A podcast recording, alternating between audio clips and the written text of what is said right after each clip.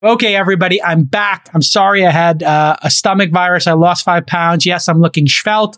I hit my weight loss goals. But we got a big news for you today. Big news in the world of Twitter.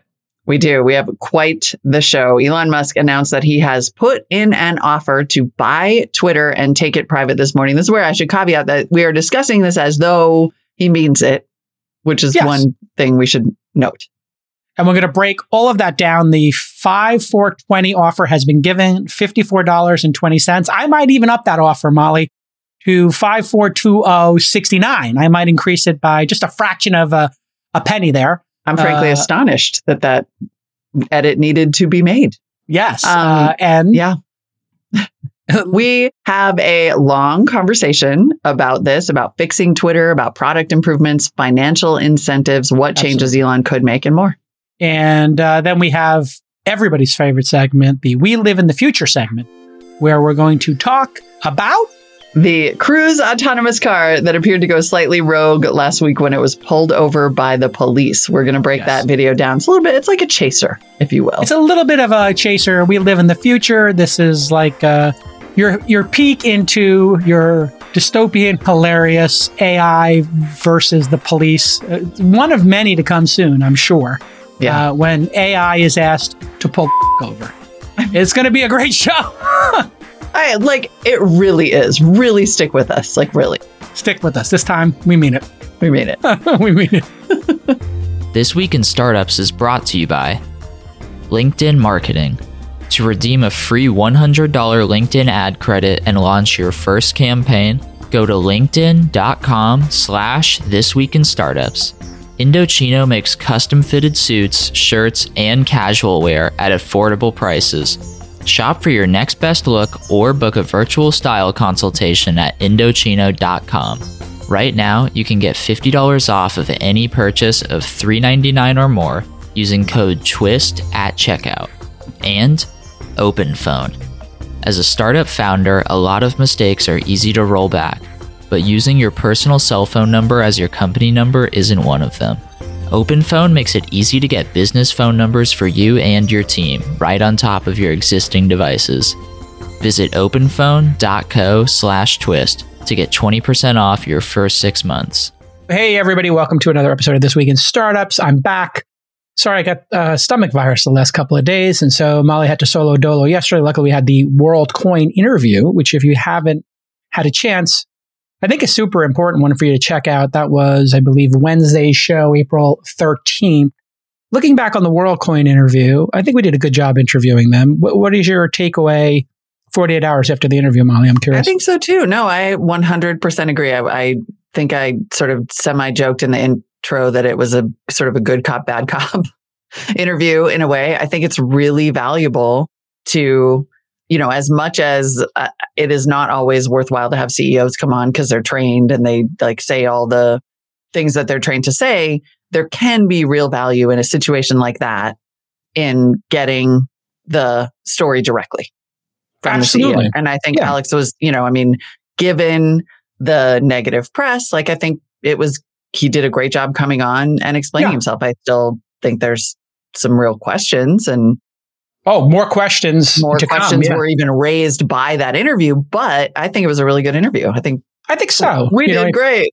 Here's the thing: a lot of times the press, writ large, will, and we know this because we recently had a discussion about this as well. If it bleeds, it leads, right? Who are we talking to about this? We just had a discussion about depression. It was with Derek Thompson from the Atlantic. And we were talking about, hey, the press has always leaned into the negative part of the story. It gets clicks. And particularly in today's day and age, you have tech is having an outsized impact on society.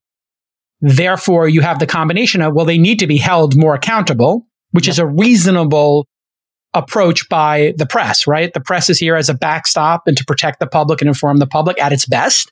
Yep. When it's its best self, right? And let's face it, the press isn't always its best self. Neither are CEOs, right? There's a range of how people perform in the world. And you combine with that, if it bleeds, it leads. So you put those two factors together. Sometimes the press will, go after a company and it could be just incompetence or misunderstanding, right? And in this case, it was probably a bad idea to do the testing without having the coin ready. Yeah. Because if they had just given people the damn coin, right? At minimum, there's that. And that was a bad decision. And yes. On top of it, it is a project that I would say feels Spectre-like. And when I say Spectre, I'm referring to the James Bond villainous organization that figures out ways to take over the world and blow it up. Getting everybody's iris scan and having their biometric is fraught with who's going to control all this and why are you? Yeah. Seems nothing to see over here, quite and literally. Not seeing that coming. Yeah. Is, I think, willfully naive, right? The idea that you would just roll out into the world and start grabbing eyeballs and nobody would freak out about it is come on, dude. Do you live in the world at all? But also, if you have this better plan for that, we're going to open source it and we're going to make it a nonprofit and we're going to do all of these things, have an actual timeline for that and stick with it, right? There's still some questions that need to be answered slightly more precisely. But I think what I find amazing about it is just the idea that somebody really truly thought we'll develop this super sci-fi looking iris scanner, roll it out into the world, and nobody will have any panic about that at all. And not only roll it out, but roll it out with basically volunteers, because it's a distributed system. Yeah. Yeah. Anyway, it is a great interview. You should definitely listen to it. Yes. I've been thinking about, and I think this is going to come up a little later, very soon. I've been thinking a lot about narratives and how narratives do take over, right? That was one of the things that Alex told us was there's this narrative, it took over. There are other parts of our story that aren't reflected by that narrative. But at some point the narrative gets out of control. And I think it's really interesting. It's an important thing for founders to know is that you can either control your narrative or social media, the press, a competitor, somebody else will, or randomness will then, dictate the narrative of your startup. So it's good for you to just get out ahead of it and then also to challenge when people get it wrong. And I think the easiest thing here is they have a lot of resources. Clearly, the company's raised a decent amount of money. And I think they were moving fast and breaking things. And if you're taking the philosophy of ask for forgiveness than for permission, beg for forgiveness than ask for permission is a philosophy at Silicon Valley, move fast and break things is a philosophy here. When you do that and you've got a narrative that is a little scary for people or really radical and new in the world, you got to take a little more care with your narrative. I think they realize that. And here's one of the great news about narratives is, my Lord, people forget them real quick, right? It's oh my God, am I supposed to hate this company? Whatever. It's people will not even remember. The rage machine is it feels like it's spiking hotter and hotter every time, but the half-life is so short. So as intense as the narrative can get, when, just examining the narrative, whether it's Will Smith smack or, I'm sorry, that happened? Exactly. Or WorldCoin. These things spike to a level where everybody in the world has to talk about it on Twitter and everywhere else. And then it's just pop, it's over. Yep. Meantime to irrelevant. Meantime to meme. Meantime to meme, and then meantime to forget. It's it's just a funnel. It's just a timeline. Meantime to memory. It's just a distant memory. That is. All right. Alliteration all the way. It's so funny. I feel our chat room is really agitated right now because they want us to talk about something else. Okay, so let's do it. It's so weird. I don't know all what. Right. In our first news story, Elon has offered to purchase all outstanding shares of Twitter and take the company private in a deal that would be worth $43 billion. Take us into the details here, Molly. I believe we can safely say that the question of why he declined the board seat has been answered. Elon Musk submitted a letter to Twitter's board of directors and filed with the SEC, quote, offering to buy 100% of Twitter for $54.20 a share in cash, a 54% premium over the day before I began investing in Twitter, and a 38% premium over the day before my investment was publicly announced. The offer letter is addressed to Bret Taylor, the co-CEO of Salesforce, who became Twitter's chairman in November 2021. Eli's rationale was, quote, I invested in Twitter as I believe in its potential to be the platform for free speech around the globe, and I believe free speech is a social imperative for a functioning democracy. However, since making my investment, I now realize the company will neither thrive nor serve this societal imperative in its current form. Twitter needs to be transformed as a private company. Musk concluded My offer is my best and final offer, and if it is not accepted, I would need to reconsider my position as a shareholder. Twitter has extraordinary potential. I will unlock it. Fantastic. Mm-hmm. It's great that all this information is finally out. Yeah. That's definitely been everybody's response to this, for sure. Yeah. And, the good news is Elon has now talked very publicly about it. So I felt comfortable commenting on it a little bit. Obviously, I've had many conversations with Elon about Twitter and, in fact, encouraged him to join back in the day, along with my friend Bill Lee, which, he has said publicly. And I've been friends with the founders of Twitter forever. And declined to invest in it famously when it was a very young company, because I thought it would just be a cacophony of lunacy, which I was right. Wow. You were not wrong. I was not wrong. It could be a great investment. Right and wrong at the same right. Exactly. Like that's true. Yeah. Yeah. But the good news is his motivation is very much it's obviously not financial, because if you were to look at what would be if I were to give you three companies to invest in, Molly, Tesla, SpaceX, Twitter. Yeah. Rank order which one you think will have the greatest returns in the coming decades. It would be, you could argue Tesla or SpaceX. Right, exactly. And then a distant 5,000 would be Twitter. Right. I could see Twitter doubling or tripling in value, especially under Elon, who, is a product genius, obviously, and a great leader of companies. Some might argue he's the best right now on the planet. So, doubling or tripling is nothing when compared to what could happen with SpaceX and Tesla. So, he was very clear in his TED discussion with Chris Anderson today that this had nothing to do with that, which is great. And then he was very clear about his intentions. He is, I think, like many of us in Gen X or older, believes in free speech as a fundamental, very important aspect of society, and that there are laws around free speech and that those should be followed. And then he was also very detailed about saying, hey, listen, what the algorithm and shadow banning and all the stuff that's occurring in private, in secret, at all these companies, Facebook, Instagram, Snapchat, TikTok, and of course, Twitter, all of that should be open sourced.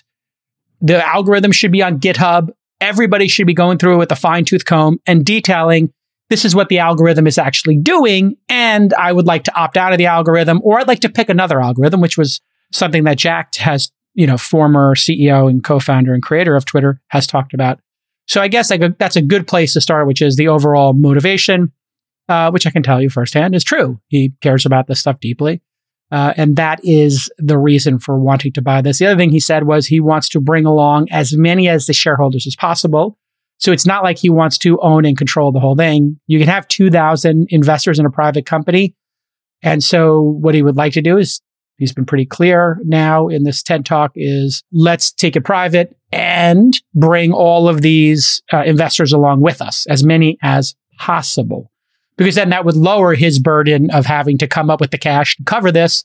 And obviously coming up with the cash to cover this, might mean liquidating other shares or, raising money against this. There's a lot of mechanical ways to do this, or giant hedge funds that would love to back an Elon. I can tell you, and to be clear, I don't have any inside information here, but there are plenty of large hedge funds who love the idea of taking a company that is mismanaged, which I think we'd all agree, of all the big tech companies, Twitter has been amongst the most mismanaged and, not grown since its IPO. In fact, I think it's trading below its IPO price, or maybe it's just around its IPO price. Somebody fact check me there. It's been a lost decade for Twitter. Yeah. I think that is super relevant here.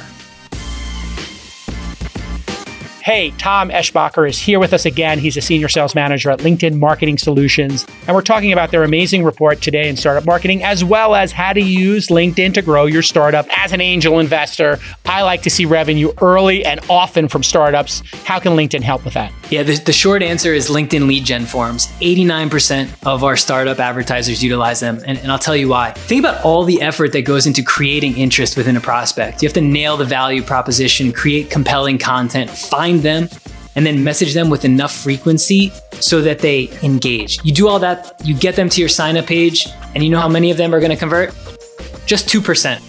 That's so much value that marketers are failing to capture, and it's a big reason why LinkedIn marketing, and specifically LinkedIn lead gen forms, are so popular with startups. So people know a lead gen form lives on LinkedIn, They click one time and boom, the email is sent to the company. By using LinkedIn lead gen forms, you're ensuring they're coming from an audience that you care about, and then we're pulling the information right from the member's profile. So it's great. Your SDRs are going to be thrilled with that info. They're going to want to follow up. That's the improved lead quality. And as you say, Jason, it all takes place in just 2 taps in the LinkedIn newsfeed. And so if you would like to get this incredible report, you can go to linkedin.com/thisweekinstartups. And not only can you get the report for free, you're also going to get $100 off your first marketing campaign from Tom at LinkedIn. Way to go, Tom.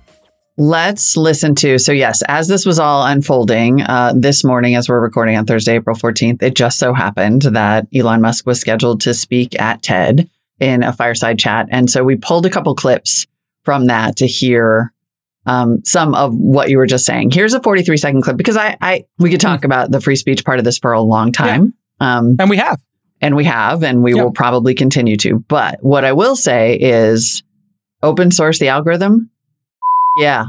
Yeah. So here is... Who can argue with that, right? I mean, you'd have to be a maniac to argue against that. Who could argue with that? Because if what we don't like about these social media platforms is that they have conflated the algorithm with speech, and they are not the same thing, right? Mm-hmm. What gets promoted, what gets turned into a bot, what gets amplified in order to get engagement and clicks and money is not speech, right? Those are not the same thing. They're technology. And so I think there is something really valuable about what he's saying here in this 43-second clip, talking about open sourcing the algorithm. So one of the things that I believe Twitter should do is open source the algorithm and make any changes to people's tweets. You know, if they're emphasized or de-emphasized, that action should be made apparent so anyone can see that action has been taken. So there's no sort of behind-the-scenes manipulation, either algorithmically or manually. I think the code should be on GitHub, you know. So then, so people can look through it and say, I see a problem here. I don't agree with this. They can highlight issues, right. Suggest changes in the same way that you sort of update Linux or Signal or something like that, you know. Yeah, fantastic. This would obviously be a fantastic change because, as you just astutely pointed out, Molly, the algorithm is not designed with society, freedom of speech, or anything in that realm, benefit of society. It is strictly to increase time on site and usage. Mm-hmm. And what we've seen on YouTube, Twitter, and other places is that, just take YouTube as the best example. You watch a Joe Rogan video with an actor. And then all of a sudden, you're watching a Jordan Peterson or a Sam Harris. Okay, great. And then you're watching a Ben Shapiro. And then you're on Milo Yiannopoulos. And then you're on Alex Jones. And then you're down the rabbit hole to insanity.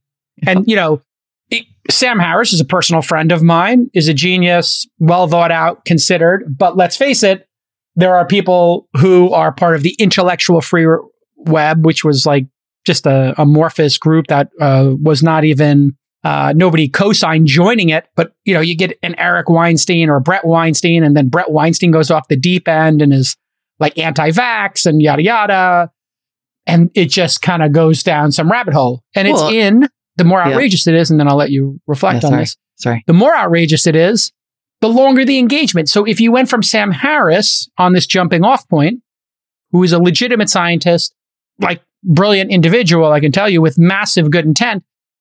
Well, you jump off to Eric Weinstein, Brett Weinstein, that's going to keep you down the rabbit hole. Whereas if it took you to another social scientist from Harvard who was middle of the road and let's just say more boring and didn't spike your outrage or spike whatever emotion in you, well, you wouldn't stay longer. So what the algorithm is doing is just saying, I'm going to make an ABC choice here on what to show you next based on what's going to outrage you, not what's going to educate you.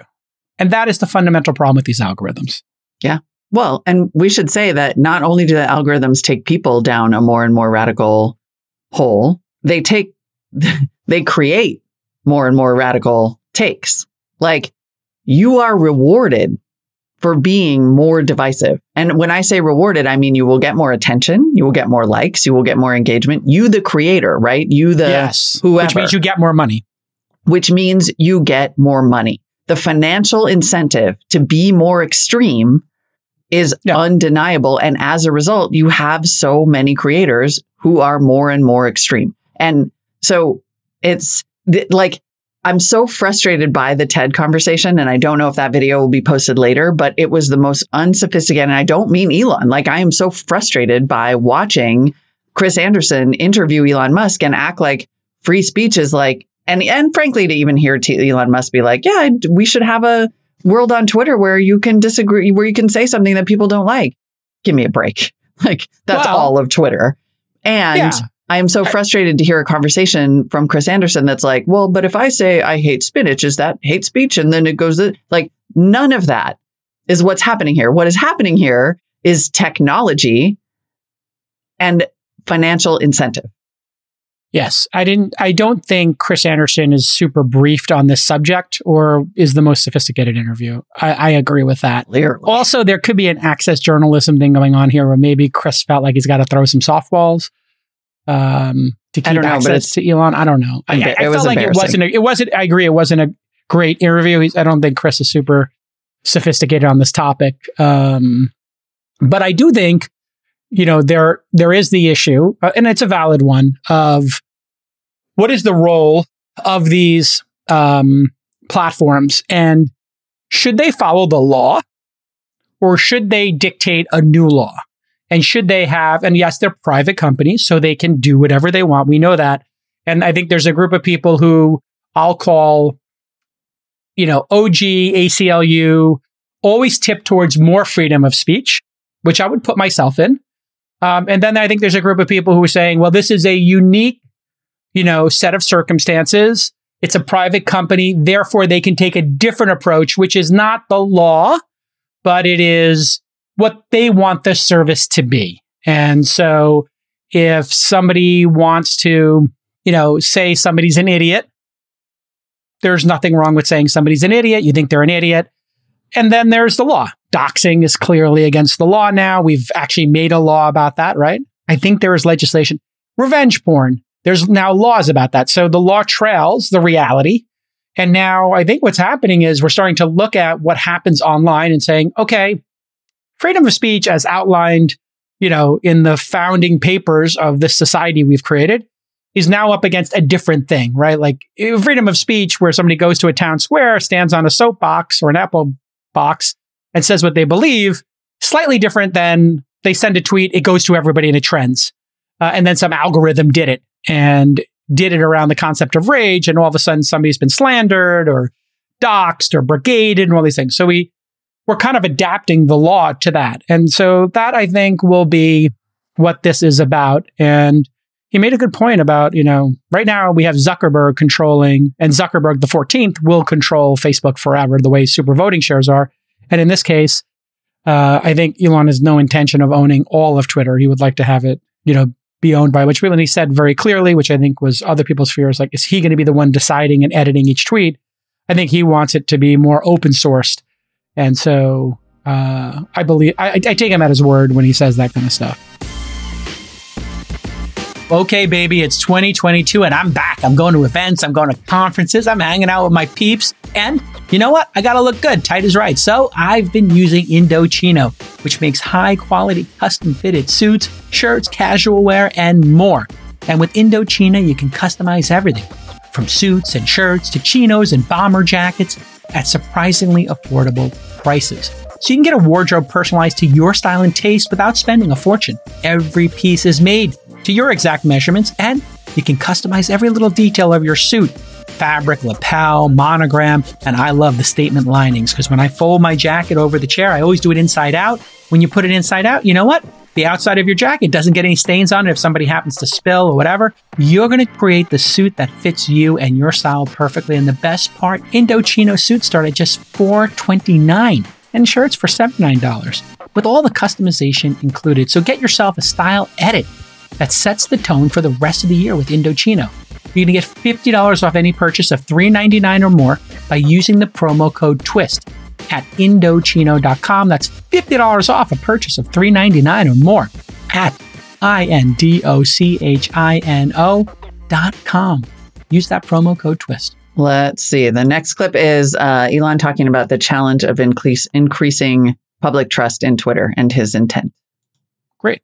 Civilizational risk is decreased if Twitter, the more we can increase the trust of Twitter as a public platform.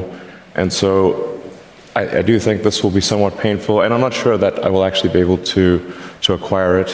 And I should also say the intent is to retain as many shareholders as is allowed by the law in a private company, which I think is around 2,000 or so. So it's not like it's definitely not from the standpoint of let me figure out how to monopolize or maximize my ownership of Twitter, but we'll try to bring along as many shareholders as we're allowed to. This is not a way to sort of make money. You know, I think this is. It's just that I think this is.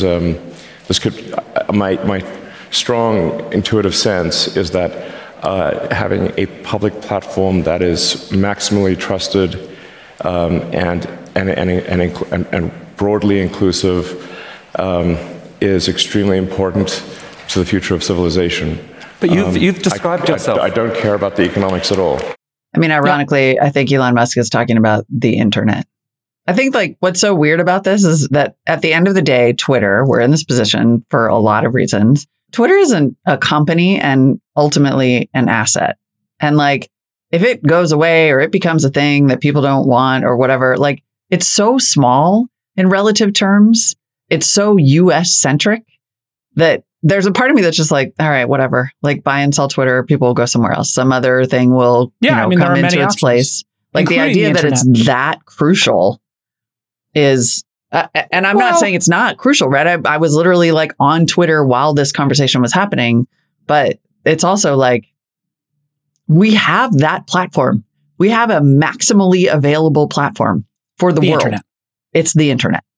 Yeah. And I think the counter to that some people have is that the gatekeepers there are a small cohort of gatekeepers who are acting in unison now.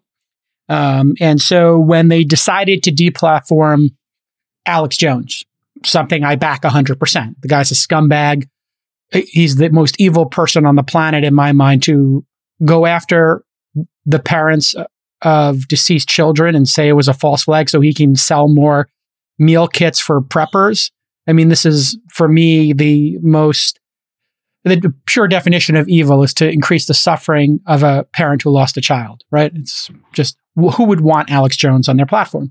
And Alex Jones deplatformed over every single platform. And I think correctly so. And now Alex Jones has a fraction of the reach he had. And you're correct. He can still exist on his own website, but they did a great job of getting that scumbag off of the public square. And I think what absolutists of free speech think is, okay, great, you got rid of him, and then who's next, and then who's making these decisions? So that's what the people on, I think, the right or the strong free speech, which I'll call like the OG free speech movement, feels like is at play here. We can debate it, but at the end of the day, like I said, the internet is an open platform. There are 20 different platforms. They all just happen to be in unison on this. And in fact, you saw it go down into the payments layer.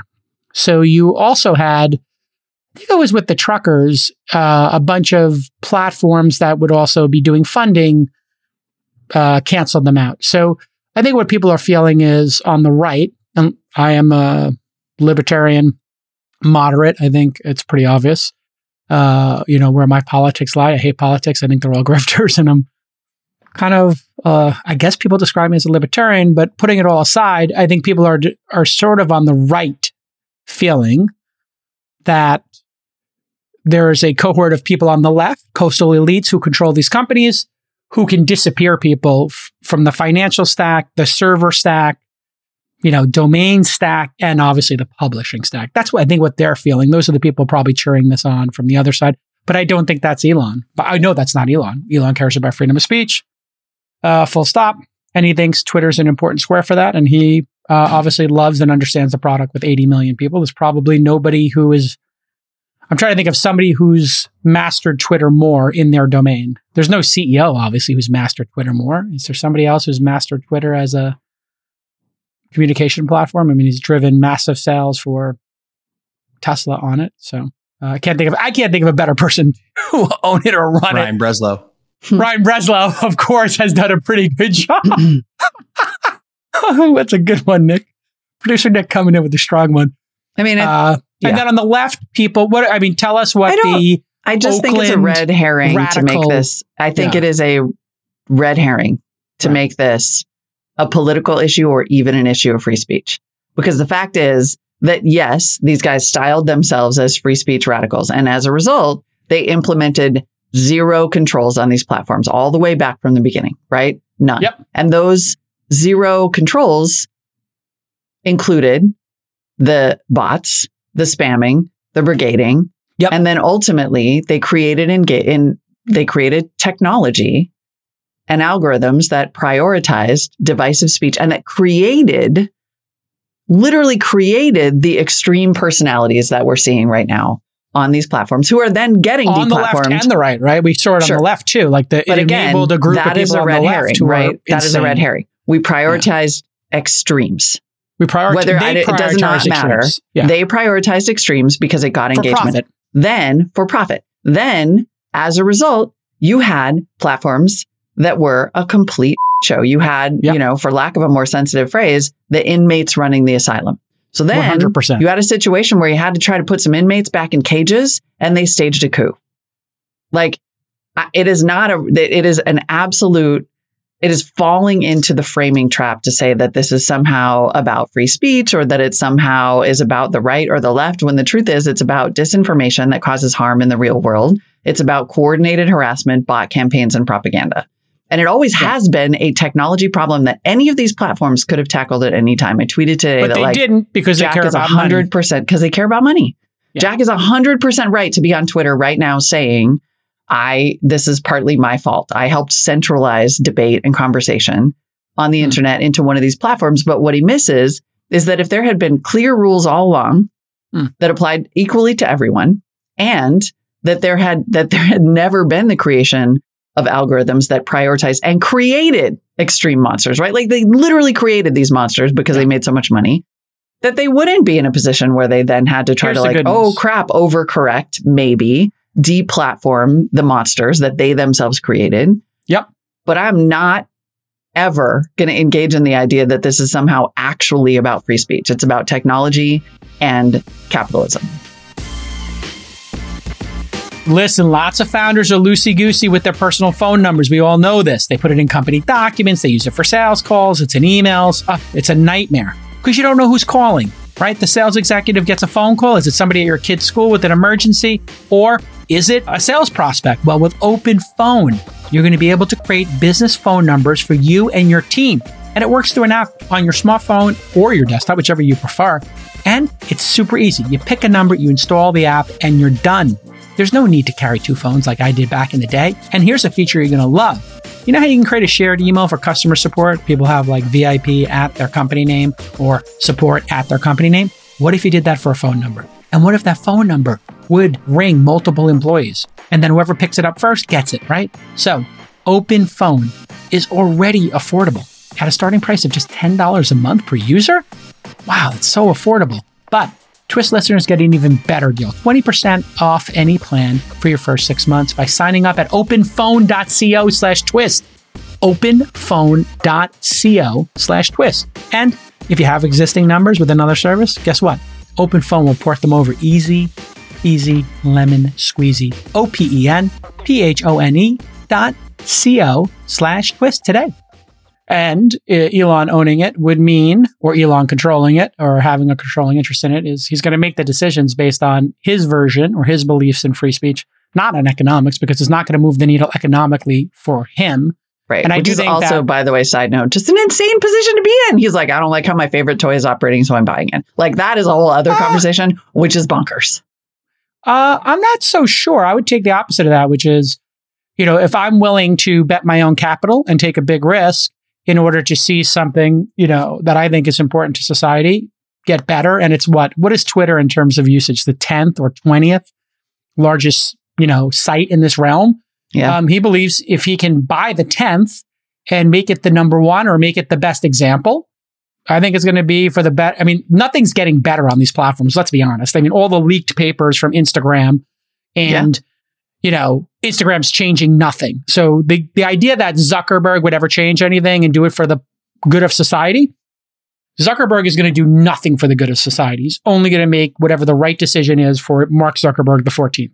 Yep. Elon is getting us to be a multiplanetary species credibly and has done more for carbon emissions and electric vehicles and sustainability than any other human in history. 100%. So I'll look at the track record of Elon and what he has done publicly and what he is saying. And I think as peculiar and unique of a human being as Elon is to some people, or as scary as it is for some people, as triggering as it might be for the richest person to come in and buy their favorite platform, the truth is, if you know, I'm putting aside that we're very close friends, Elon has done more. And he's done it openly and publicly for making us multiplanetary and EVs, and he cares about free speech. I think he'll actually do what he did in EVs, which you can certainly appreciate, for freedom of speech and fairness on the platform. His platform, for the platform, is make the algorithm open source. If people are being shadow banned or whatever, just make it clear for people. I think his plan is credible. And I think if you open the API up again, and you allow, this was one of the critical financial decisions, to your point. They shut off the API. And if you remember when you did Twitter, I remember having these talks with Evan, he said, we have to make our own client for iOS. And I said, why? I've got TweetDeck, I got this thing, I got this one. Yep. It's better that there's different ways to interpret the data. And he was like, yeah, but it's bad for us as a company when, you know, your mom or your uncle gets on Twitter and they type in Twitter and they get 17 different clients. It's 17 different experiences. We need to have one experience so that it can grow and keep up with Facebook. Okay, that's a legitimate assessment of the confusion it can cause. But the reality is, if I could download an Instagram client or a Facebook client or a Twitter client that interpreted that data without the algorithm or a better algorithm or took out the inspiration and other things that were, you know, pernicious for young girls to see, that would be a much better world. And I think that should be high on the list as well, is decoupling the data set from what's going on here. And I think defaults matter too. Elon will, in 10 seconds, because I know the self-driving team at Tesla, like I've literally met them. I've spent time with them. I've seen what they're working on. I won't talk about it specifically, but watching that AI team and the level of care they're putting into the edge cases, like I've seen this up close. That team is the greatest AI team in the world right now. Like, there's DeepMind and then there's the Tesla team. Those are the two greatest teams in the world. They literally, in a weekend, could solve the bot problem. They could solve the brigading problem. Mm-hmm. They could solve it, and I kid you not, 48 hours. So then you have to ask yourself, well, why the didn't Twitter solve it? I do. And the answer is pretty obvious. Bots, brigading, anonymous accounts equal more money. Mm-hmm. Elon's going to come in there and in 10 seconds get rid of the Bitcoin problem, the spamming problem, the brigading problem. And he can credibly do it, because if you can figure out, hey, that's a paper bag flying in the wind, not a bicyclist, you can figure out when somebody's being brigaded. It's like fairly obvious if you just looked at the IP addresses, if you looked at who was talking to each other, who were friends with each other from the accounts, and then all of a sudden, 50 people from the same IP range or whatever commonality go into Mollywood's replies, and then they use the following set of words, B word, C word, whatever words they use when they attack a woman. Beep! That would end. Yeah. And like, this is where I should make it crystal clear that I 100% support and love the idea of Elon coming into Twitter, open sourcing the algorithm, making it crystal clear what's happening on the platform, stripping away the financial incentives that create extreme behavior and spam and crime and all of that. I have no beef with that whatsoever. I think that's a great plan. Yeah. Like, I think that is a great plan. I think two things can be true at the same time. One, public, if it is a town square, it's concerning that it's up for sale. Right. So we should let go of a couple things. One, we should let go of the idea that Twitter is a town square or the only one that can ever exist, because clearly it's a company that can be bought. And two, We should let go of the idea that this is somehow, and I actually think when you listen to Elon Musk speak about what he wants to accomplish here, he is saying the same thing. We should let go of the idea that this is somehow a conversation about free speech in the sense that it will restore the ability of people to come on and say whatever they want and do all the harm that they want to do. Because that's not what I hear him saying. What I hear him saying is this needs to be an honest broker. Twitter. Yeah. Twitter needs to be an honest broker of conversation, and that right now it's not. And it's not. This is not, this is not an anti-Elon rant, right? Like we just agreed that none of these platforms are an honest broker of information. Exactly. Yep. They're all doing it for financial incentive. So if he wants to make it in more of a public utility, that it is a fair game and that you have controls, which Jack and Elon are good friends as well, or associates. Obviously, you see them interacting on Twitter. You don't need to be a genius to figure that out.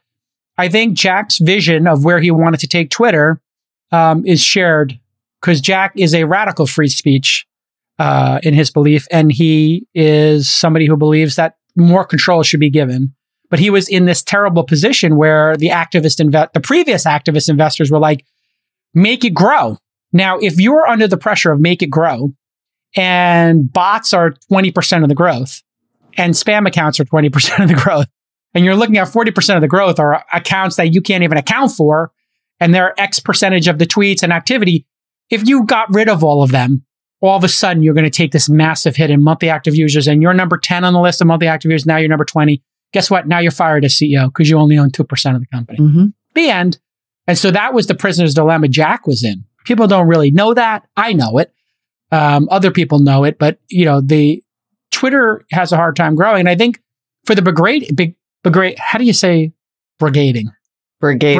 I'm saying it right. Brigading. Sorry, I'm just kidding. I have no. You're like, how do you say brigading? How do you say brigading? Said perfectly. Brigading. Sorry, I'm on like a very weird sleep schedule, and my dyslexia is going crazy. Anyway, for the brigading problem, I think what they should do is when you're somebody who's been brigaded, they should build an algorithm and offer it up to you. That's the anti-brigading algorithm.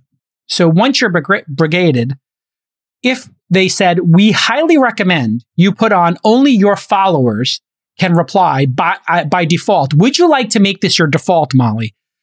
Whoever's getting brigaded on a regular basis, they could have actually solved the problem. Why don't they solve the brigading problem? To solve the brigading problem lowers engagement. Yep. And it lowers the scumbags, the fieriness, the outrage machine. That is what which was one of Twitter's few growth areas. Brigading is which a function. Which has nothing to do with free speech. Which has nothing to do with free speech. It has to do with growth. Yes. Right. But you could stop brigading and you could make the place, I guarantee you, if Elon controlled Twitter, it would be 100 times more sustainable, delightful, less toxic for people who are currently being brigaded. And that's trans people, women, people of color. He would solve that problem in 10 seconds because it's the easiest problem to solve in the world. As you pointed out, as we've kind of beaten to death here, it's an economics-based decision. Totally. Not a moral-based or ethics-based decision. He's going to make that decision based on moral and ethics, which is these scumbags shouldn't be allowed on the platform. And he's a proponent of verifying people. Right now, what is verification about on the system? It's about anointing. Mm-hmm. It's about anointing celebrities, journalists, notable people in order to get them to feel special when they're using the product. Great. They get the blue check marks. Now we give light blue to anybody who puts in their credit card, and we put the name of the credit card. This was my pitch from 10 years ago. I shared the tweets with my old blog post on it. If they made and obviously Elon is very supportive of this same idea, and I think he came to it himself. I don't think he's got it from me, which is verification should be available to everybody. If you have a verified Twitter, then, and if you had multiple clients, Molly Wood could come on and say, I'm being particularly harassed right now.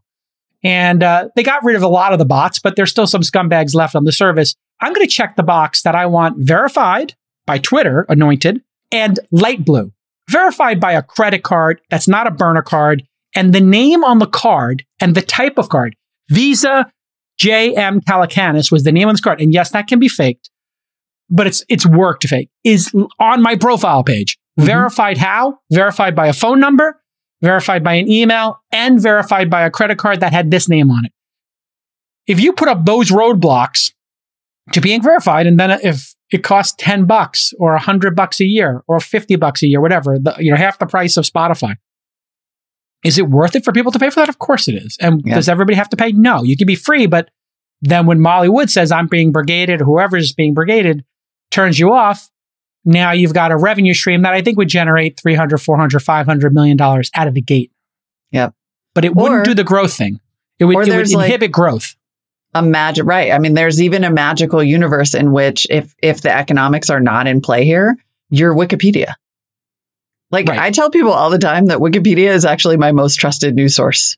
Wikipedia and weirdly Reddit, right? When you have competing incentives that are about, Wikipedia is devoted to truth and not money making. So can it be gamed occasionally? Sure. Will you go there 10 minutes of every day? Is it totally inaccurate until it gets fixed? Possibly. But at the end of the day, the incentives for Wikipedia are truth.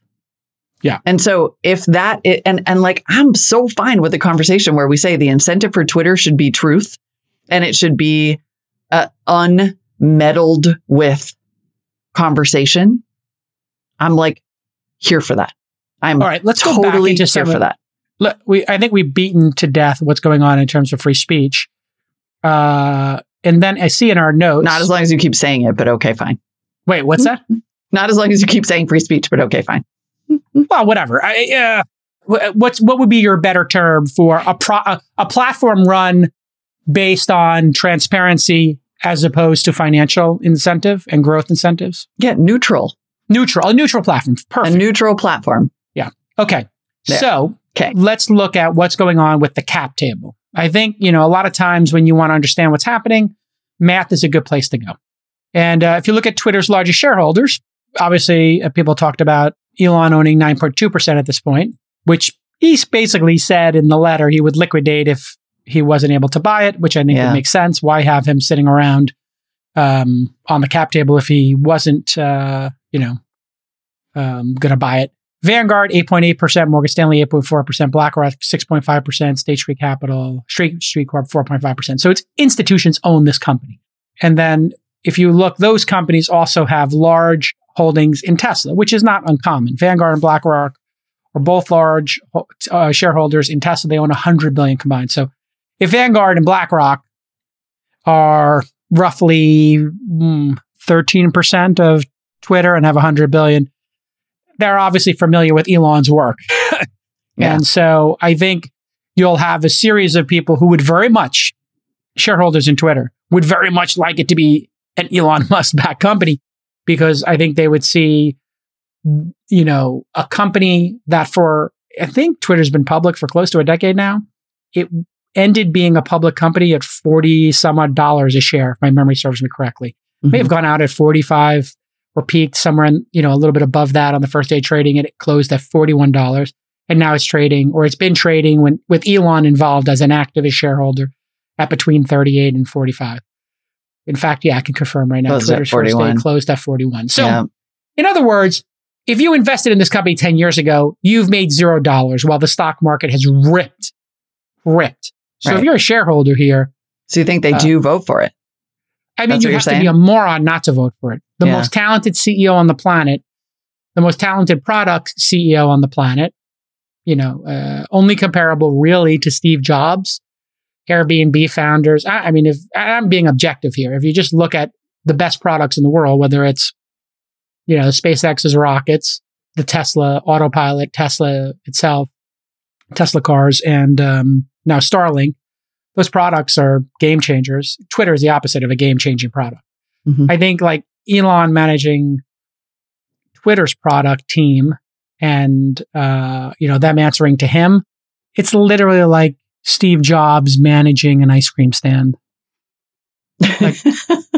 Steve Jobs, that, and that's his slow mind, everybody. It's like Steve Jobs, goes to Palo Alto and he's like, okay, explain to me what we do here. He's like, I'm not buying this. This is not this. This would be Pat Riley coaching a junior varsity team in high school. It's no, but literally, let's take the Steve Jobs ice cream analogy. Steve Jobs would walk in, he'd taste the ice cream, he'd say, okay, show me the menu. Okay, what's the competition?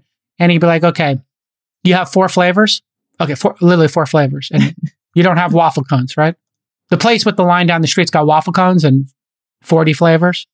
Yeah, great. We're going to have 50 flavors, and we're going to have 4 types of waffle cones. Yep.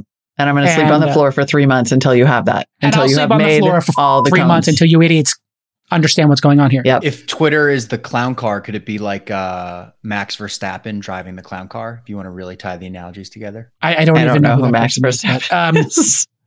Oh, yeah. Okay. You're too smart, Russ. Yeah, that's way too niche. Anyway, this would be like literally Elon or Steve Jobs going to the ice cream store every Sunday, looking at the menu, looking at the customers, talk to the customers. Hey, why are you in line for this place? Oh, the toppings? All right, which topping? They have Snickers. They crush the Snickers bars and they go back to the place. Like, what do you have? And they're like, oh, we have granola. Okay, put the granola in the garbage. Get Snickers bars. What are the other top 5 candy bars? Mars bar? What? Peanut M&Ms? Yeah, okay. Yeah. Just do me a favor. Go to the Walgreens. Get the 5 best-selling candies. Butcher them. Break them up. Put them in a bucket. And then 3 toppings for $1. Let's go. Yeah. Like, literally, that's the amount of mental energy it would take to fix Twitter. Yeah, totally. 98% of people want a goddamn edit button. Facebook's had an edit button for 10 years. LinkedIn's had an edit button for 10 years. You morons can't figure out the edit button. You morons are too self-important to try to have an edit button. Like, give me a break. They're way too precious. It's and nobody goes to work. Nick just said in our chat, he's like, yes, there is a chance he fixes everything, turns it around, creates a recurring revenue stream not based on engagement, and brings it public in. Or there's a chance that he takes it for 150 million. Or he takes it private and keeps it private, and it's a Wikipedia, right? It's not. Yeah, those are the 2 viable scenarios. Those are totally 2 viable scenarios. Like the great part of it being good. Sorry, everything else is sort of noise. Like, it's a company; it can be taken private. I mean, he would run it better, and frankly, like, it should puncture Jack's bubble a little bit in terms of everybody thinking he's such a great operator. Like, Elon, just show us all the ways that the man did not care about running a business here. I can be a little more charitable for Jack. I think Jack was in an inevitable position of having not enough control of the company, and the activist shareholders who came before Elon's motivation was double the stock price. And they thought doubling the stock price meant doubling the user base. But isn't that just a business incentive? Always, that's always going to be a business incentive. If you're venture backed or you're public, short-term versus long-term. Yeah, that's all that markets care about. Here's the thing: Jack was under short-term pressure and had another company to run. And Elon has 5 other companies to run. All right. But so he has no economic pressure here. He can take a 10-year view of this. And I think really, if you look at if we're talking about a Twitter turnaround, you do have to take a decade-long approach. And the first 3 or 4 years, it's going to be a collapse in the user count. And the collapse in the user count will be 20% less users for a year or 2 as the bots are run out of the system, as the spam bots, the scumbags are removed from the system.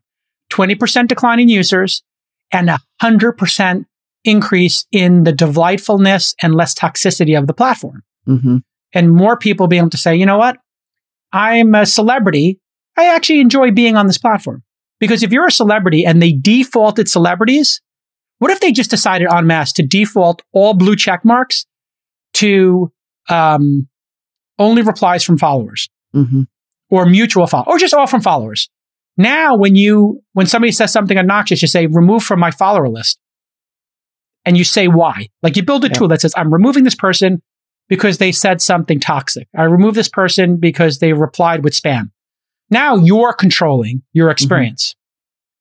Mm-hmm. And then all of a sudden, Justin Bieber and, wow, I never even thought about this one, but wow, this is a great idea. I'll have to tell my friend. But if you just defaulted blue check marks and you tell them, only your followers can reply. We decided this would improve your experience. Now, this whole idea that Twitter was a place for people who hate you to be the majority of your replies goes away. And when they do reply, you say, don't let this person follow me. And then it said, for how many days would you like to time out them? And it says, I'm going to time them out for 60 days. Now they get a message. Because of this tweet, you can't reply to this person for 60 days. So I get to be Twitter. I get to be the decider. Molly Wood gets to decide. Mm-hmm.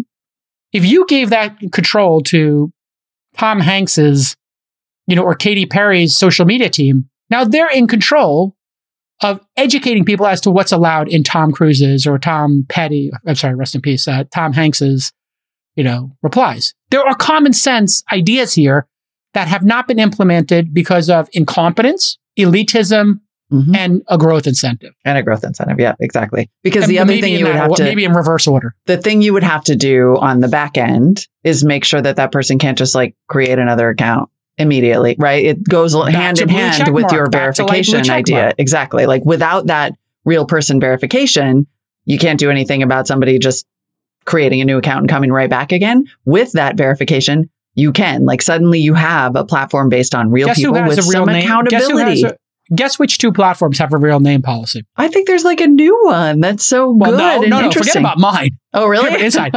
I was there's plug, two plug, others plug. That have this, LinkedIn and Facebook. Yeah. They don't seem to have a problem with growth. Quite the opposite. Well, LinkedIn at almost 800 million members. Facebook is the largest social media platform ever created. They both have a real names policy. Facebook does have a big problem with fake accounts. They do actually have a problem with fake accounts that is nowhere comparable to Twitter's. The majority of your experience is anonymous accounts on Twitter. I would suspect, Molly. Of people replying to... I have no idea. My Twitter's pretty good. Okay, but if you... Okay, let me ask you this. Of people replying to you with obnoxious, misogynistic, then they're toxic, an egg. Yeah, what percentage are anonymous? Right. Versus real names? Assume all. Yeah. No, I agree. I mean, there were many, many, many ways to fix it again. And this is sort of what I was saying on Twitter today. There were many ways to fix this all along so that you never had to get in a position where you have incentivized so much extreme behavior that you effectively have to overcorrect. And then people who have never been, had any accountability or felt censored in their lives lose their and freak out about it, All right. Anyway, should we do some startup news on our This Week in Startup show? I would love to do a startup of the day or a We Live in the Public. These are two of my favorite features. I love a We Live in the Future. You may not know this, Molly, but I am floating for the This Week in Startups production company, a new show hosted by Molly Wood and Jacob. Molly, hey. This is going to be one of our Netflix. We got nothing but time. I want to spin out We Live in the Future as yes. And I'm talking to my Hollywood representatives. We live in the future. I have the trademarks. I have the domain names. I want to do We Live in the Future as my own Netflix show with you, where we go on field trips and stuff and try stuff out. We go on field trips. We just take 2 weeks off from the show. We bank a couple episodes and we go throw you into a VTOL and we let you do a VTOL ride. I'll watch. Love it. I'll do all. I will do it all. Then, we have you go on Blue Origin to space. Basically, you do the risky I stay on the ground and comment. There's Molly going into space. There's Molly on a Zeppelin with Sergey Brin. There's Molly vomiting on our video again. I'm not doing it, but... I love this stuff. Honestly, I was about to go find... I did this video years ago of this mind-controlled... I tried out a mind-controlled skateboard that involved these crazy guys in Austin, Worley. I'll find it. Anyway, it involved putting on the dumb, slime all over my scalp and this weird headset thing. And I had this producer who was like, what I love about Molly is she's willing to look like a total idiot for the sake of technology on any video. And I was like, yes, please. Let's go. I'll vomit every week if need be. Anyway, yes, we live in the future. Here's a pilot. I wish we were in this car when this happened because it would have made a great episode. This is the greatest thing ever. This is amazing. So what are we seeing? You're seeing this for video. The audio listeners who are not on youtube.com/thisweekend or not using Spotify's new video feature. You should be. All of that. So what we're seeing is a police officer who has pulled over a vehicle on the streets of San Francisco and is now approaching the vehicle and is essentially realizing live before our very eyes, oh my freaking God, there's no one in that car. And it runs. And now the car is taken off. So he's got a runner. And it's an autonomous vehicle. So the car bolts and then stops, pulls over and stops. And everybody's like, what the hell? And then the police car pulls up behind it again. What? Gets out of the car, presumably thinking I am being punked so hard at this point. Gets back up, brings another cop with him. This is great. But what the car was effectively doing, at least according to Cruise, so this is police pulling over a Cruise autonomous vehicle with no driver. is that the car was moving out of the intersection into a safer spot. Yes, which after is being pulled over. This is that moment, Molly, when you've getting pulled over by the police, that you're like, you know, you have that scary moment where like, am I supposed to pull over on the 280, the exit ramp? And how do I signal to the police officer I'm not a runner? I don't know if you've had this experience, because you tend to, well, be liberal with your use of the accelerator pedal. Accurate. But when have you had that experience where you get pulled over and you're like, how do I signal that I'm not trying to run? And where do I go? Yeah. That experience? I have only been pulled over 2 times in my entire life. Okay. I've been Despite being 7. A somewhat inveterate speeder, because I live in Oakland and everybody actually is driving way faster than I am. And doing donuts. I think I'm going fast, but I'm really not going fast. Oh, no, but sweetie. It is true. You're like, okay, I'm just trying to find a good place in the hub to stop. Yeah, that's all the Cruise was doing. And so now we're in this position where, again, everything has moved so much faster. We live in the future and cops are like, crap, we need some training on how to interact with autonomous vehicles who have made some sort of a mistake. Also, is the car smart enough to see that police lights are behind it and pull over? That's actually amazing. Well, they have video cameras on there. They should know. They should have an AI little line of code. If flashing lights, alert a remote monitor. They have remote monitoring all these cars. And in fact, we had Cruise CEO Kyle Voigt on the program just recently in March in episode 1404. Here's a 22-second clip of Kyle talking about just this. And at the state level, in most states, the equivalent of the DMV or Department of Motor Vehicles does permitting and registrations for vehicles. And so in California, they have a program for self-driving cars. So we've been working closely with the state and making sure at least people in the city of San Francisco, like first responders and police departments and other people, know how to interact with AVs. I mean, so, I just think that this is such a fascinating development. Cruise is working on this. They know that this is gonna somehow an autonomous car is going to violate a traffic law, and they're here's what probably happened. They probably told all police officers this was happening. They sent the memo. And, probably 10% of the police actually read it. You can't expect everybody who's working on the front lines to know everything that's going on. And now, they'll have an extra meeting about this, but no harm, no foul, but we will have. Amazing. Yeah. It would have been better if a second and third car surrounded it and you had 4 police cop cars surrounding the car with guns drawn and, it is asking the AI to get out of the car. The video is just magical comedy. You got it. If you didn't see it live or if you haven't watched the video, you got to see it. Because when he looks into the car and there's no one there. Let me explain to people. And he's like, whoa, whoa, whoa, and then it takes off. Let me do a public service announcement for anybody who doesn't know what they do in a traffic stop. Number one, the second you're getting pulled over, you hit your hazard lights. Now your hazard lights are blinking. You've sent a communication to the police. You understand you're being pulled over. Now you are going to put your blinker on and slowly change lanes to the right-hand lane. You're going to put your car at exactly whatever the speed limit is, 65, 55. You're at exactly that speed limit. Boom. And you are going to wait for a safe place to pull over. Typically, that is not the highway unless there happens to be a giant full-size place for you to pull over. Under no circumstances are you stopping in the right-hand lane. But if there is a double-wide, place for you to stop, that's fine. But you're most likely going to stay 55 miles an hour and pull over at the next exit. When you get off the exit, you're going to make a right turn. You're going to open both your windows, turn off your radio, listen for instructions from the officers. The officers will tell you, where they want you to stop. If not, you're just going to pull over directly when you get off that exit because it's all likelihood not going to be a dangerous place. And you just pull over. Put your hands at 10 and 2, right at the top of the steering wheel. Do not go in your glove compartment while the police officer is coming. You can go, if your police officer is still pulling over, you can get your paperwork ready and put it up there and close the glove box. That's fine. But opening the glove box is something you do at the request of the police officer. That could be something that could trigger them that you're getting a weapon. So just be careful there. Then you say, yes, officer, no, officer, I understand, officer. That's it. Yes, officer, no, officer, I understand, officer. I'm sorry, officer, you can throw in if you want to get out of the ticket. Do not get into it with an officer in that situation because they're scarier than you are. Because that is how most cops, if they are going to get killed in the line of duty, the 1 out of 100 times or 1 out of 1,000 times they pull somebody over, it could be somebody who's a felon, who's on the run, who has 8,000 pounds of meth in the trunk and shooting a cop is better than going back to jail for 20 years, they're scareder than you. So just make it completely less charged than it needs to be. That's your job as being someone being pulled. The end. Mm-hmm. Yeah. All that. And I would urge you to look at the chat for all the people of color being like, those are pretty different rules. Especially for people of color, like who are going and to. And sometimes it's not even going to matter. Well, yeah, I understand that response. And I just think that's a fair response and we should acknowledge it. It's a super fair response. More than fair. I mean, more than fair response.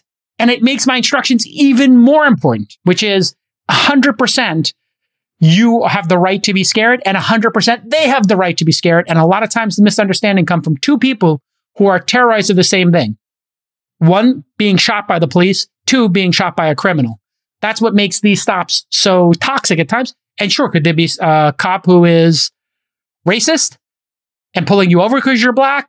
Of course, racist cops exist. And could it be a situation in which somebody is a felon who is, basically going to make the horrible decision to shoot a cop instead of, listening to instructions? So absolutely. Don't escalate. That is not the place under any circumstances to make a stand on civil liberties or make a social justice stand. All right. I have a founder meeting and I would like to back quietly. It's coming from a family of cops. I can tell you, scariest moment for any cop is a traffic stop. Yes. Totally. 10 and 2, everybody. Just Oh my God. Okay. We'll be back again tomorrow. Oh my God. This is too good to leave. Elon just tweeted. This is happening right now. No, we have to pull up the tweet. Yes. The Saudi prince who owns whatever tiny percentage of Twitter just said they don't accept Elon's offer. And he said, interesting, just two questions, if I may. How much of Twitter does the kingdom own directly and indirectly? And two, what are the kingdom's views on journalistic freedom of speech? I mean, I don't know. Let's see. What happened the last time the leader of Saudi Arabia was modestly criticized? Yeah. They cut a guy up. Now, I will say that was a fairly problematic part of Elon's, the interview on TED today when he was like, I think Twitter should follow the laws in the country in which it operates. And it was like, well, you have to. Is the truth. Well, or you cannot be there. But anyway, it was a sick burn. But as a business question, I am curious about whether they're going to whether they're serious about making a competing offer, because that was floated on Twitter by this Saudi prince.